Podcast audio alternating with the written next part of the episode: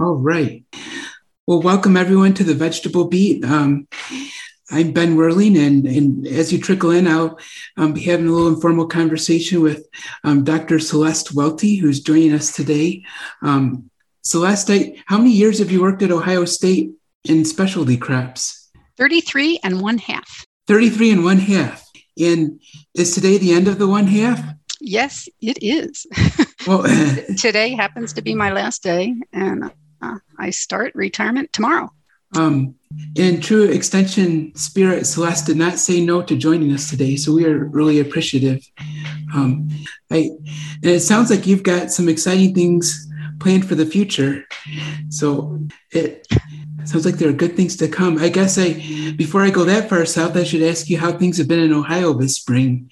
Uh, yeah, well, I'm not sure because I really haven't been here this spring until six weeks ago. Um, from what I hear, you know, typical Ohio spring. It was winter, then summer. You know, it was different season every day. Um, all kinds of the normal early season problems. Um, but I did escape. I was gone for seven months down to South America. So, and I only got back six weeks ago. So um, that's why I'm not so much up on um, what was happening here. That's, and that's why excuse. I hope to be going back sometime relatively soon. And it sounds like if you're looking for peaches or citrus and you're in Uruguay, I probably not pronouncing it right, but you might be able to visit Celeste down there. Sounds sure. really fascinating. Um, well, all right, everybody, we're going to um, start off the webcast today. Welcome to the Vegetable Beat. It is June 30th. Um, I'm your host, um, Ben Werling of Michigan State University. Um, Mike Reinke is also from MSU, and he'll be helping the Zoom run smoothly. Um, and today, our guest is Dr. Celeste Welty of The Ohio State University. And we're going to talk about striped cucumber beetle because there's nothing else probably Celeste wanted to talk about on her last day at work than cucumber beetle. Um, so, for those of you who are listening, um, we want your questions about organic control of cucumber beetles. Um, please put them in the chat if you're listening via Zoom, via that link on our website, or if you're listening via Facebook Live, um, put your questions in the comments and we will address them as we go and then at the end too. Um, if you are seeking CCA or RUP credits um, from Michigan, please put your name and email into the chat or Facebook comments. Um, and, and with that, we can get started. Um, and Celeste, I thought I'd just just ask you real quick to introduce um, yourself and what you've what you've done for your career. I know you've definitely been a help for me, even though I'm in a different state. Um, what have you been working on for for 33 and a half years? Mm. Well, you know, there. Um, well, basically, I do. I'm supposed to cover all fruit and all vegetables: true fruit, small fruit, and vegetables. Um, primarily extension, which is what I really enjoy, and also research. And then I, at the beginning, I didn't do teaching, but I've also been doing a fair amount of teaching the last um, 15 years or so. So within the um, specialty crops, I guess I tend to to gravitate tor- towards the ones that have the most problems. So cucurbits uh-huh. have been one that you know have uh, paid a lot of attention to. Also peppers and sweet corn and uh-huh. apples. Uh-huh. Uh, from a you know where I've tried to do research projects as well as um, extension work. Um, so, you know, it, there are just so many pests and uh, so many of them need work. It's always hard to choose. Um, oh. but, you know, I've, I've worked on mites and aphids and a whole variety of caterpillars and beetles. But, you know, cucumber beetles are one of the biggies. So um, I am glad to focus on them today. Excellent. I know a few years back I asked a question on behalf of a grower, and you you're you're very helpful.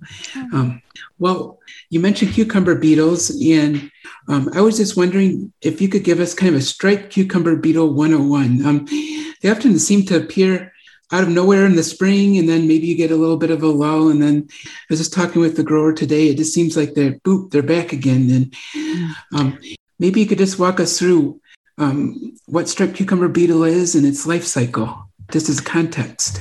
Okay. And then we can get into the, there's some lookalikes that make, you know, sometimes you think you're looking at striped cucumber beetle and maybe you're not. Um, so it seems to me it's very much their their activity in the spring, I think, is related to day length.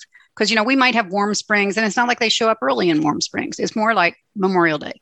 Um, they huh. show up for like oh, so many times when we went and planted a trial right before Memorial Day weekend, or at least in Ohio. Maybe it's a few days later in Michigan.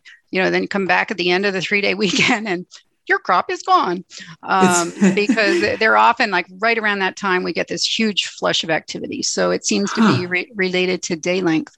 So huh. you know it's that's we have to really focus. Well we can talk more about you know other tactics but that memorial day is so critical. You know whether you're talking direct seeded or transplanted you know that's usually the the hardest time of year.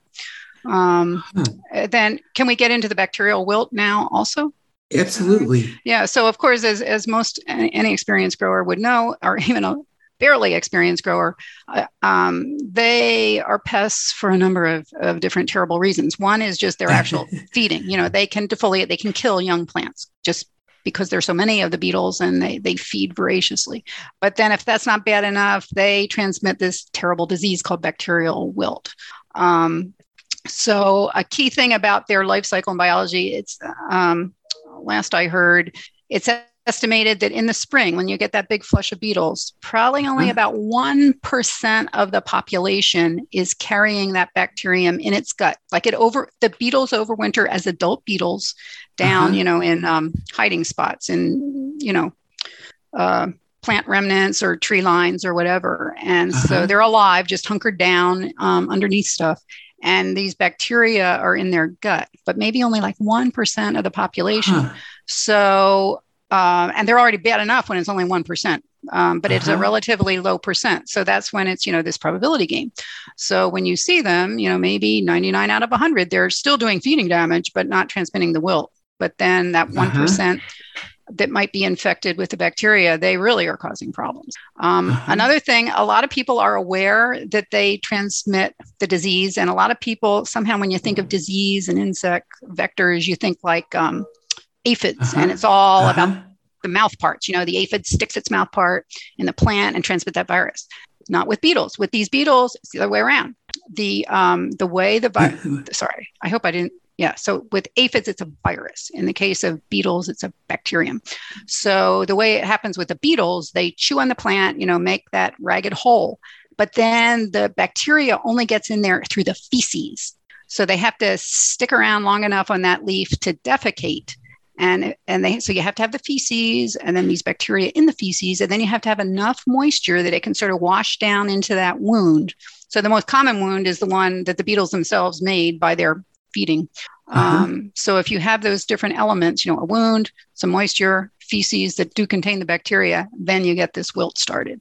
Uh-huh. Um, and then later in the season, it's thought, now I've never done this kind of work, but um, people that have say, then that number jumps up to more like about 10% of the, in midsummer, maybe 10% of the population is then huh. carrying the bacterium.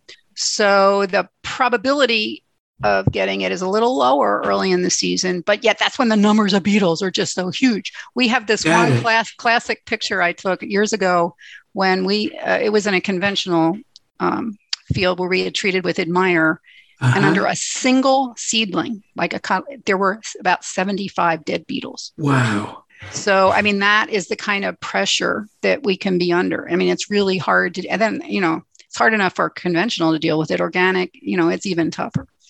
So that's sort of the overview. You, you know, it's that early season damage. Then they tend to peter off in around mid June.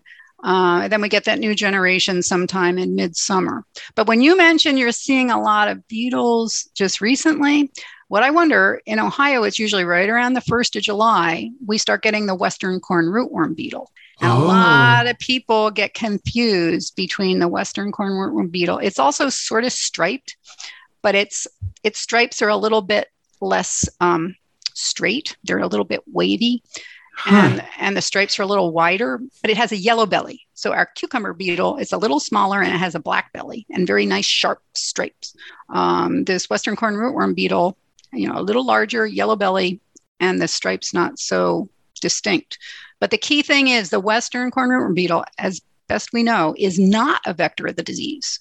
So, and you know, usually the plants are bigger by then. They they can withstand some damage these guys all prefer as soon as the flowers are there all they want to do is eat the flowers. They don't really care about the leaves anymore. So you know the plant so i still think the challenge is getting them through that seedling stage. When the plant is small the beetles are so numerous um, and you know uh, once we get those later beetles they can be a little more manageable. Um, got it. So they kind of it sounds like they kind of have an internal calendar and um, as we're changing from white too. I can't remember the fashion. You know, after after Labor Day, you don't wear white. I don't know what you do on Memorial Day, but the the beetles come out when we're opening our pools. Maybe, maybe that's what. And they have a low percentage of the pathogen in their gut, and but just even though it's low because there's so many of them, that's that's the period when you can you really need to protect the plants. Right. Right. Got it. Um, I, I wanted to ask you, Celeste we were talking about bacterial wilt, and I know there are different types of cucurbits that vary in susceptibility. I was just thinking before we go, if you had to divide up the cucurbits into like a couple camps, mm-hmm. saying these get it worse than these, what what would they be? Yeah, it's pretty much just two camps. So the two camp camps. that really is in trouble is um, the cucumbers and the mel- and the um, muskmelon cantaloupe. Muskmelons. They are both extremely susceptible. Uh, we have to be careful not to say melon because watermelons are okay. Um, but then in the less susceptible, we have the pumpkins and any of the squash, the winter squash, summer squash are um, generally in the older literature, it says they don't get it at all, but we know that's not huh. true. We know in the last couple decades that the squash and pumpkins can get bacterial wilt they just seem to not get quite as lethal a case. Like, you know, they'll sort of, they'll look like they're wilting down. They look like they're starting to die, but then they perk back up and, you know, um, hmm. but we, we have definitely seen them die. So um, they can get it, but it's if you're a cucumber or cantaloupe grower is they're the ones that have to really, really be very careful or they often lose like the whole crop. Got it. Well, maybe as we move forward about controls, if there's any riffs on the, what you would do in one camp versus the other, we can talk about those. Mm-hmm. Um, so you said early on is an important period um, for control. And in conventional systems, we've got that Admire seed treatment. And I think I've seen your famous picture and probably used it in the extension talk. But uh, of the one of all the dead beetles, you mean? Yeah, yeah. that's a beautiful picture. Yeah. Um, um, but in organic systems, we don't have that, um, and so we're left with our cultural controls and our and and maybe some chemical controls. Um, and you you had mentioned um, trap cropping when we were talking before um, before we joined today, and that's something that I, I've read about.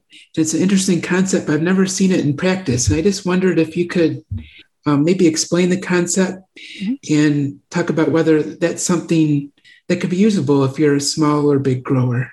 Okay. Yeah. So we'll go ahead. I'll answer that. We'll talk about trap cropping. I should say, like, really for organic growers, there are probably two tactics I would recommend before trap cropping. Um, so if we can get to them in a few minutes, I'd really like to talk about delayed planting and talk about uh, row covers. Um, for our trap cropping, we did a lot of that work. We were targeting in that project not so much organic growers, but more uh, transitional people that were trying not you know, to be conventional, but they really weren't all the way organic. So the way what we have done with trap cropping is we put the sensitive crop, like we did all this with cantaloupe, would put cantaloupes in the main plot, and then we would surround it on all four sides by a perimeter trap crop of squash. And we've tried different squashes. I think uh, most of our work was with one called Buttercup not butternut, uh-huh. buttercup squash. Uh-huh. Um, some other work has been done with um, like the giant uh, New England blue Hubbard is another one, but some people have trouble selling those.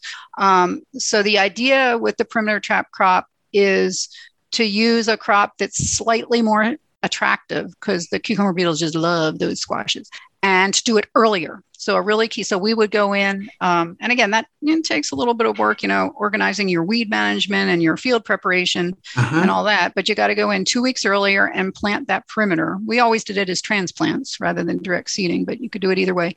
And um, so just two rows all the way around. Uh, get those established, and um, then two weeks later, inside the main plot, you put you transplant your uh, cantaloupe. Uh-huh. Um, but that's why we did several different projects with this. We were initially we were using Admire um, in that trap yeah. crop. Uh, so we were we were actually what we were trying to do is not use Admire in the main crop, but use it in the trap crop. So that's Got why it. it really the way we did it, it wasn't you know completely suitable for an organic farm. Got but then it. another year we decided like okay, some people are really against Admire. Let's just try doing it, and we did really large plots because that was another question of you know does this work only in small plots or do you have larger plots? So we had much larger plots, and we tried doing it without Admire. We were I think still using insect um, not organic insecticides, but not Admire. And it was not nearly as successful. So we had had pretty good results when we did use something like Admire that just really nails them. Um, the uh, the tactic really looked like it was pretty good. Um, but not when you know when we took the admire out it really was not working as well uh, and there's another chemical we could talk about but maybe we should leave that to later um, one of the brand names is evergreen where it's uh, it's not on the omri list it's close it's like almost on the omri list huh. but not but not quite and we found we tried using that very aggressively and it was doing a good job but it's not you know it wouldn't be omri certified Oh, but do you want? Should we go back maybe and talk about the other two tactics? The absolutely, the, um, that'd be great. Planning? Okay. So I know a couple of years ago, I was at a, a winter meeting and this grower came up to me, this woman, and said, Well, I did what you told me to. And it was like the hardest thing I've ever done. And you know, I didn't remember her. I, I just said, like, what did I suggest you do? you know? I, I, and uh, she said, you told me to delay planting. And she said, it was so hard. You know, spring was here. I wanted to plant, but you said, you know, delay. And she said, I did it. And she said, it is the easiest time I've had with cucumber beetle in years. She said it really worked, but she said it was so hard. it was so hard. so I think she said she delayed to like mid June. So the idea, you know, everybody wants to plant in May and they just really want to do it. Um, but if you don't plant, and surely somebody in your neighborhood has planted, and that's where the cucumber beetles are. So, um, oh. so I really think, you know, of course, it, it affects marketing and all that. You know, everybody wants to have their produce out first. But I do think it can help uh, if you can pass. And again, it depends on the crop, especially pumpkins. You know, we have so many pumpkin growers. Their pumpkins are ready to pick and looking beautiful around the first of August, and then they're struggling to keep them good until Halloween. Uh-huh. So, you know, it's maybe a, a, a better tip for a pumpkin grower um, but if you can just delay, because you know we just picture that Memorial Day and that big flush right before and after Memorial Day. If you can just wait it out, um, I think that's a very appropriate tactic for an organic grower. That's really interesting. So, um, most growers are probably not opening their pools, but if you are opening your pool, just sit in there and relax for a little while and and and wait till you get past that flush. And that's something that, yeah, for certain crops it might be doable if you've gotten short enough maturity time and you can um, and cucumber beetles are a big enough problem. That seems a, a very doable thing compared to something like a trap crop or or or even row covers. Yeah, I mean, actually, if you really wanted to dig in deeper, you can actually then incorporate that with another a, sort of a slightly different way of doing a trap crop. That you know, if like even if you're organic and you were never going to put a toxic chemical like in the soil on your farm, but you might be willing to put a toxic chemical in a potted plant that's completely contained. Huh. See where I'm going? So, uh, especially on a small scale, we've suggested that if people, you know, just had a potted squash plant and put that out early, so it is attracting those early beetles, but you douse that potted plant um, with Admire. Um, so you know, you're it's not going in your soil, it's not going in anything uh-huh. you're going to be selling or eating. Um, but if it's just enough to draw those beetles off and keep them away from your crop. You know, that can be used in conjunction with the, um, or, you know, it's a different principle, but still getting to that whole idea. How do you manage them early? How do you manage that surge? Um, you know, either wait till the surge is over. That's the delayed planting, uh-huh. or try and do something with that trap cropping during the surge to just reduce them. So pull them away or yeah, I try and avoid the time of there or try and pull them away. Um, and then the last thing that we that you mentioned is keep them off with the row cover. Have right. Um, could you describe how that works and what its pros and sure. what its limitations are? Yeah, so that's one of the main tactics we we evaluated in great detail a few years ago. I mean, I got to say right up front, anyone you know, most organic growers probably have used them at some point. They are a pain in the neck. I mean, nobody likes to use row covers. They, uh-huh. they you know, it's a pretty high maintenance thing, but they do work. Um, the idea is, you know, you have this um, thin um, I can't think of what it's called, spun bond polyester. Um, uh-huh. And you know, there are different weights. Some people are familiar with it only the heavier type that's used for frost protection, and that also works for insects. But it's um, it can get a little hot under there in the summer. And then there's a real lightweight, like with one brand name is uh, you know with the Agribon. Agribon 15 is the lighter weight that's just for insect control. Like an Agribon 30 uh-huh. is for the frost protection. So uh-huh. the idea is if you put these on the very same day that you either direct seed or transplant, and either with or without hoops, we've done it both ways. Um, huh. And the idea is, you know, you just cover that area up so that when those beetles are, they still know that those plants are under there, but they can't get in. Um, so we we did a, all of the work we did with that was um, pretty much with uh, cantaloupe, and uh-huh. we found with cantaloupe that was a good way to get them through. But then that's only until flowering. So then by the time the cantaloupes are starting to put out their flowers, they're really about bursting through, almost literally bursting through uh-huh. some of the row covers. But it's just so a physical exclusion. The idea is you're just, and you know, even though row covers is probably the cheapest and most readily available, you could use other materials, you know, like screening, any kind of, um, you know, barrier um, over the plants. Um, also, even if some people are transplanting uh, and growing their own plug plants, a really susceptible time can be when the little plug plants are still in the plug trays. And you're like, say you have them oh. outside, you're trying to harden off your plug plants before you transplant. And if the cucumber beetles move into those plug trays, you know, you can get wiped out. So even just like a little piece of uh, row cover over those plug trays can be very, very helpful if it's during that surge period, you know, that susceptible time. So, um, so really, that's all there is to it with row cover. You have to. I always carry a roll of duct tape with me. You know, they're always like little rips, and there's issues. Uh-huh. You know, how do you how do you attach them to the ground? Um, you can use garden staples, which is what we typically do. You can um, use sandbags, which was also we've done at some farms. If you have some something, somebody told me uh, the best thing is if if you know a if you know any firemen that have like uh, retired pieces of fire hose, it's sort of like a nice long piece of something pretty that heavy. Too. And you can put that down, or at least like usually you have one side is sort of always closed, you never open it. And maybe the opposite side, you have something you can move back because you got to get under there. You got to weed under there. You got to uh-huh. see what's going on under there. So, um, you know, you want to have one side of it that's sort of removable. Um, uh-huh. But we found that you know it really gets them through um, because the another thing I didn't mention back in the intro, at least what we know on pumpkins, and I'm guessing it's true on the other cucurbits, is the plant is most susceptible to the disease, the bacterial wilt disease, when it's very young. Like supposedly the cotyledon stage plants are the most susceptible, and then as the plants get older, they are somewhat less i mean they definitely can still get sick when they're older uh-huh. but they're somewhat less susceptible. So um, so again anything these row covers that's another advantage that just it lets the plants get up and established and you know maybe able to withstand um, the surge. some, some defoliation better. Gotcha. Um, so it's all about doing doing the best you can to keep keep those plants healthy until you get past the surge and maybe they gain some tolerance to the pathogen and um, and actually another th- well so then another thing we need to talk about in a minute is then okay so that's until flowering but then what about after yes. flowering? So we can talk about that. The other thing it reminds me of though, is uh, the crazy things entomologists do. Um, it seems to me that once cucumber beetles find a field and like in early summer and settle down they tend to really just stay there. So huh. I've had some experiments ruined because uh, for some reason we had to plant late, like really late. Like a trial had something wrong with it, and we had to redo it. Oh, and like I couldn't get. It? I actually I had to go out and like collect massive numbers of beetles from another field, and I had to bring them over to my new field and release them because really I needed beetles in the new field.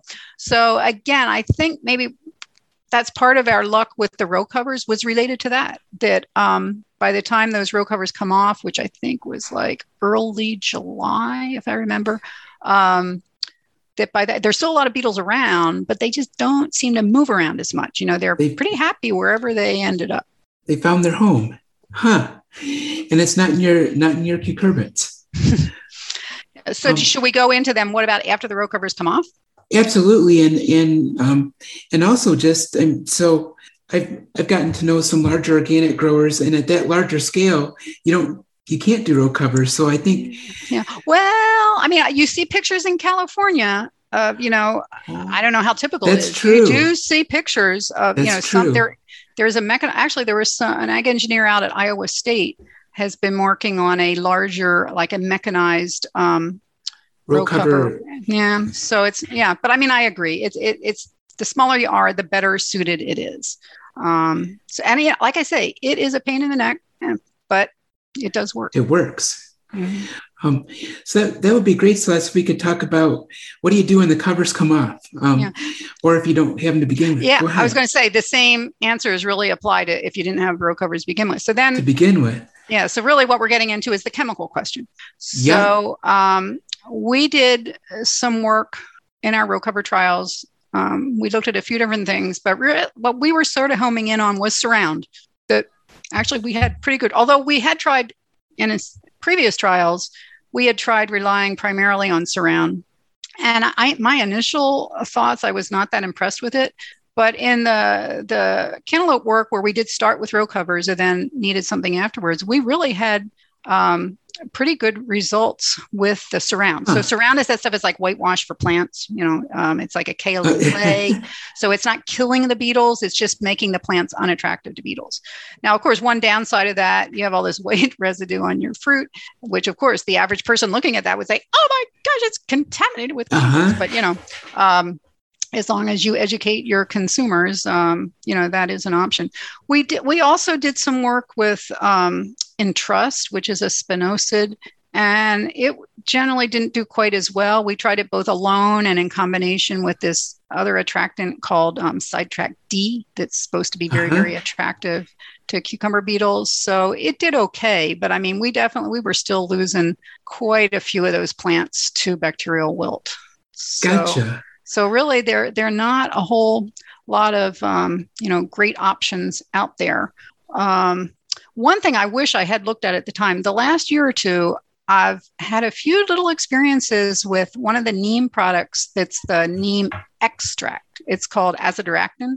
Uh-huh. And I have been very surprised at how well it has worked, especially against some really bad flea beetle problems. But I have not tried it huh. on, on, cucumber beetles because it's supposed to work you know best against immatures and these are not immatures they're adult that's beetles. interesting um, but make sure people know that uh, in the neem world there's neem oil is the best known product there are all kinds of neem oils and then there's neem extract to me they are worlds apart I have huh. never been able to get neem oil to, to control anything. I just, huh. for insects, I just I just think it is not effective. Um, but this neem extract, and there are several different brands out there, uh-huh. um, I have been impressed with. So if I were still doing this work, I would really want to take a look at one of the azadirachtin products um, for beetle control. Yeah. We also, one of our colleagues in, in Iowa was where I think they were more focused on the diseases. They were using Trilogy, which is a mix of some oils and um, we just found Trilogy didn't work. We've also tested Mycotrol, which is a, a fungal type of um, insecticide. Uh-huh. Um, didn't work well. And then we tried all of those in combination with this attractant called Sidetrack D. The idea of the Sidetrack is like a feeding stimulant. So the beetle really, really wants to eat whatever's there. Something good, and, yeah. And you know, it'll eat whatever insecticide we're putting out as well as this attractant. Uh-huh. Um, and they uh, we all we got a little bit of an increase, um, but still out of those tests, the one that really did look the best was Entrust. But it's not like you know, it's not like it got ninety five percent of the beetles. You know, there, there were definitely some beetles that that weren't getting killed. So Entrust by itself, Celeste, did do some. Yeah, it did do good. some. Uh, and huh. you know, it's it's quite expensive, but um, exact no. And um, I can't remember how often we applied. I think we were doing it like every week. It wasn't just um, a single a single shot. So it's tough. So the surround you mentioned, um, so does that work basically? Does it muck with their mouth parts or is it a repellent or it masks the smell or? Um, um, I don't know exactly for this beetle. Um, you know, they just say in general, it makes the plants unattractive or like, um, you know, like the beetles they think they know what they're looking for and they're not finding it because it's just all this gotcha. gunk. Um, I think beetles don't tend to have as many like hairs and stuff on their uh, legs like some of the um, the leafhoppers do because it can gunk up those hairs. Um, so, but it probably could still gunk up the leg of a, of a cucumber beetle. And you know, the idea okay, is, have you ever worked with surround at all? No, I haven't. I've just seen pictures of whitewashed leaves, yeah. as you say. Because if you do it once a week, like basically the very first week, it's only just like a very light, light whitewash. But then every single, you keep doing it every week, and it keeps, you know, you lose a little bit due to rain, but in general, it just keeps building up. So you get, you know, more and more and more of the res, you know, the the thicker that layer of stuff gets, then the, the more effective it is. That's Although, you know, now one thing, or go ahead. Oh, no, go ahead, Celeste. Finish your thought. Well, I was just please. thinking uh, the other thing we didn't really talk about. it's hard enough getting through the beginning of the season, and then sort of right now we're talking more about the middle of the season. But one thing we haven't talked about yet Uh-huh. is the end of the season. So another, or at least with pumpkins, I think one of the toughest times of years on pumpkins is once we get uh, roughly around the first of September, when the flowers really are no, the plants are no longer putting out many flowers, and these beetles. All the beetles really care about is the flowers. That's just where they want to be.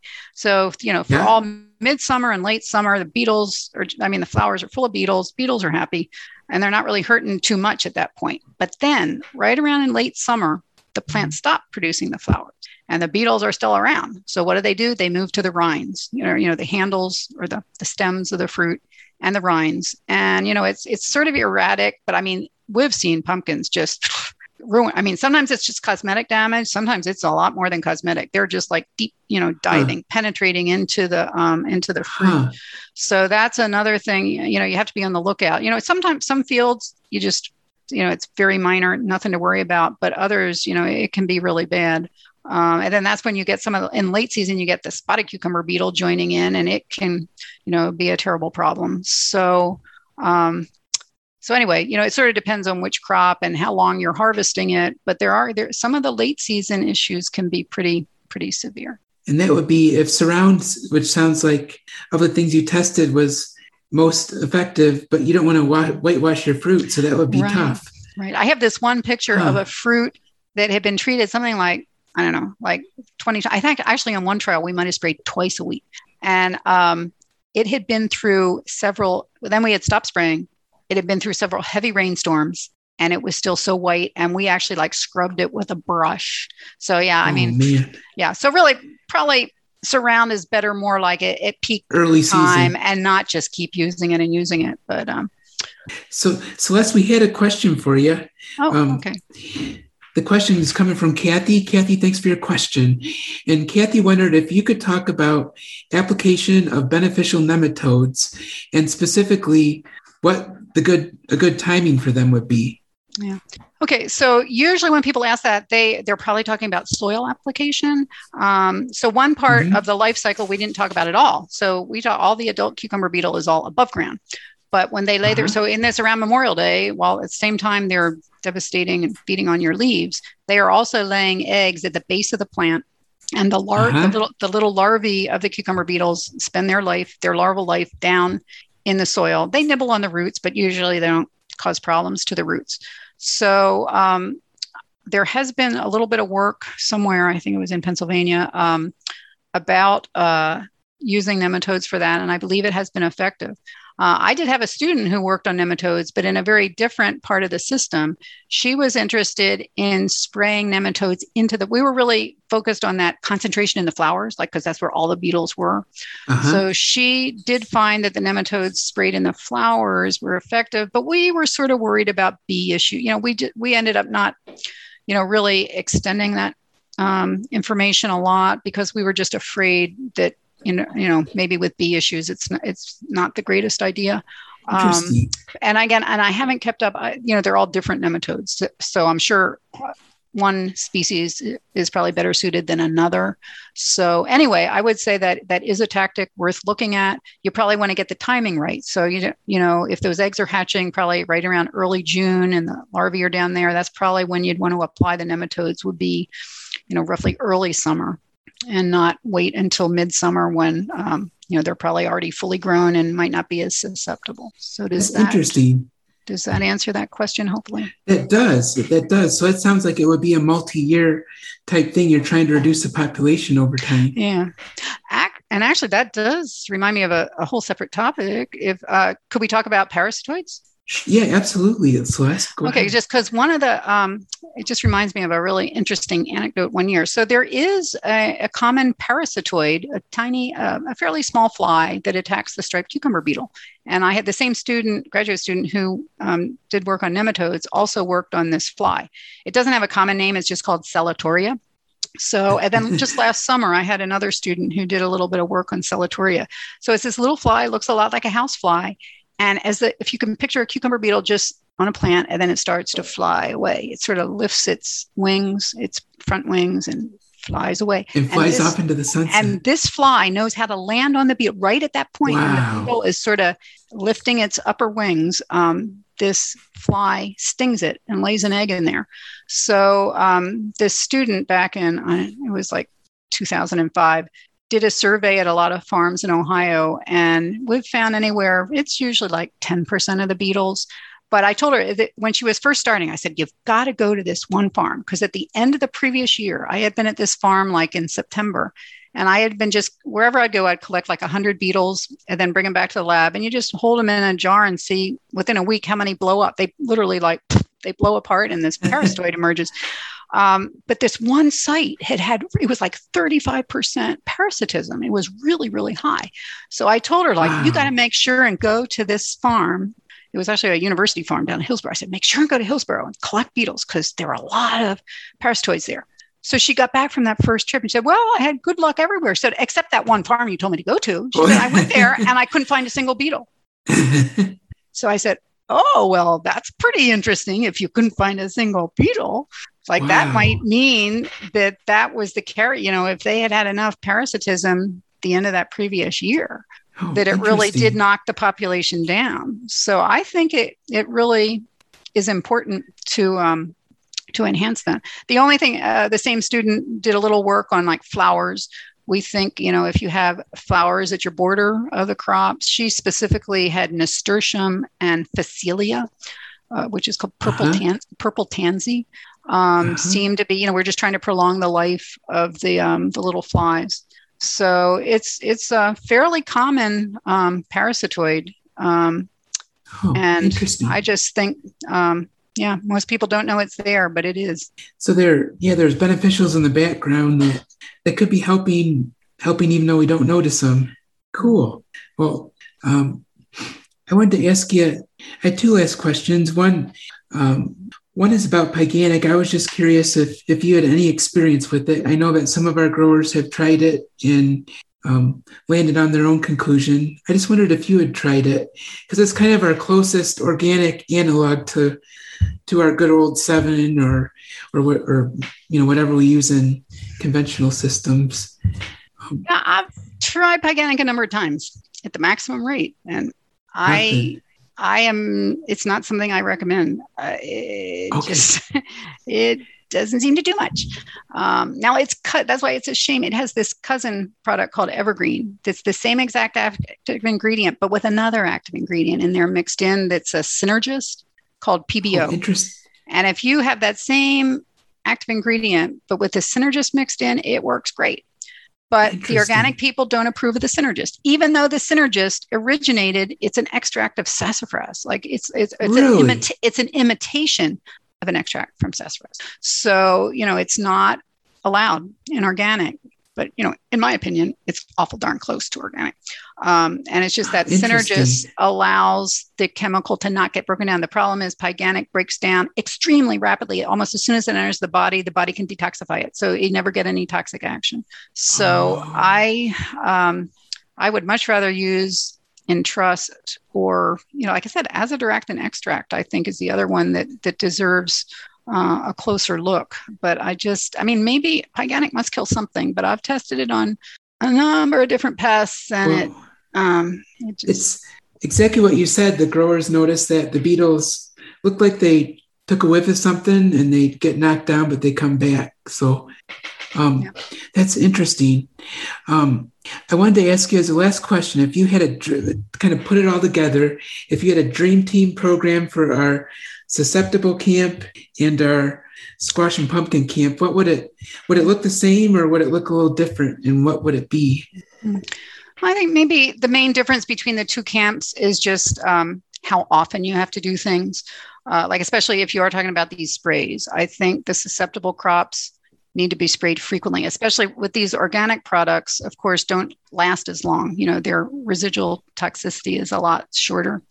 Um, you know whereas if you're growing pumpkins or squash you might use the same products but you know try and stretch the interval out only do a few applications at the peak time gotcha. Um, but I do think, you know, like well, like I said, a lot, a big factor is the size of the farm. Um, I think row covers really are a sensible solution if you're willing to, you know, put the effort that they require. um, but they're not very practical once you get into larger farms. But they can uh-huh. be very practical on smaller farms.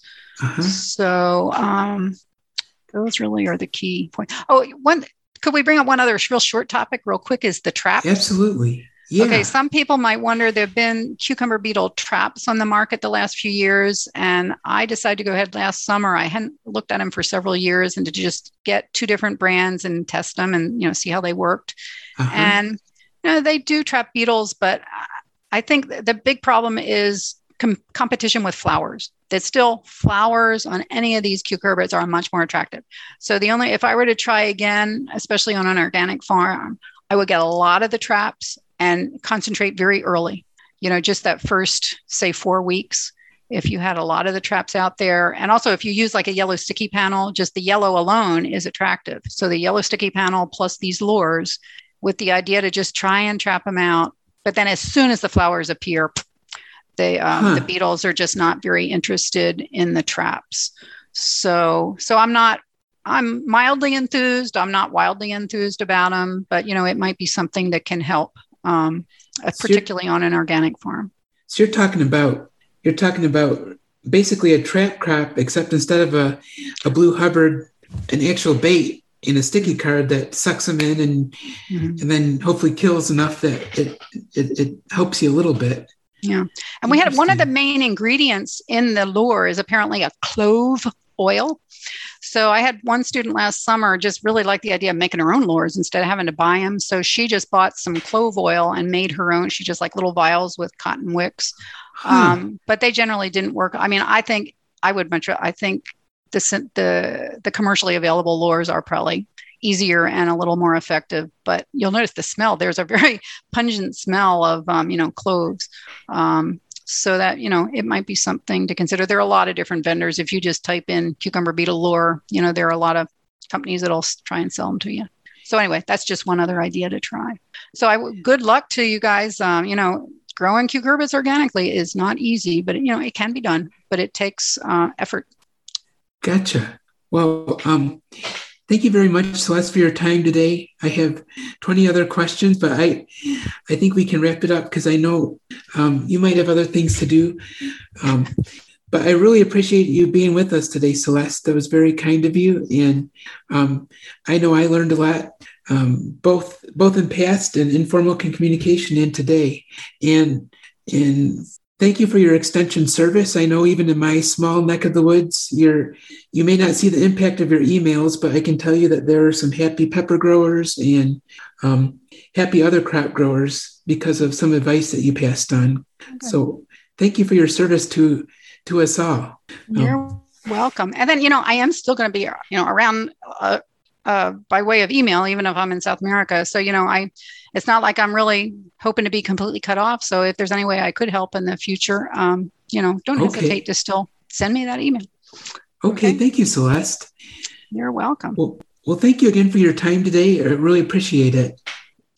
Um, all right, guys. Um, this is has been the Vegetable Beat. We broadcast every Wednesday at 12:30 um, Central I'm sorry, 12:30 Eastern, 11:30 Central. Um, next week, I encourage us encourage you to join us. We will be joined by Travis Cranmer, a garlic guru. Um, he's going to talk about producing clean garlic seed um, and all the way to scaping. Um, Travis is an interesting guy who works in Ontario, so I'd encourage you to tune in as he chats with Dennis Van Dyke. Um, but please join us any Wednesday now through September at glveg.net slash listen um, or at our Facebook site. Um, and uh, thanks again for joining us, Celeste. And, and, thanks to you all. We hope you have a good rest of your day and, and a good rest of your week.